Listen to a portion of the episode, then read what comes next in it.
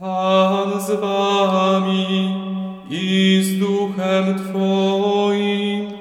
Zakończenie Ewangelii według świętego Mateusza. Chwała Tobie, Panie. W owym czasie jedenastu uczniów udało się do Galilei, na górę tam, gdzie Jezus im polecił.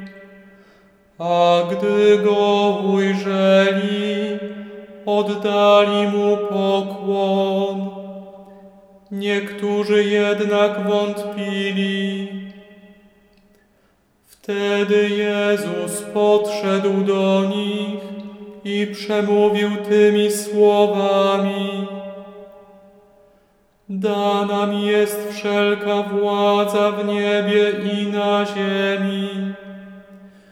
Idźcie więc i nauczajcie wszystkie narody, udzielając im chrztu w imię Ojca i Syna i Ducha Świętego. Uczcie je zachowywać wszystko, co wam przykazałem.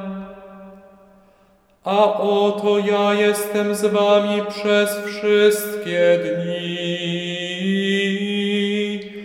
aż do skończenia świata.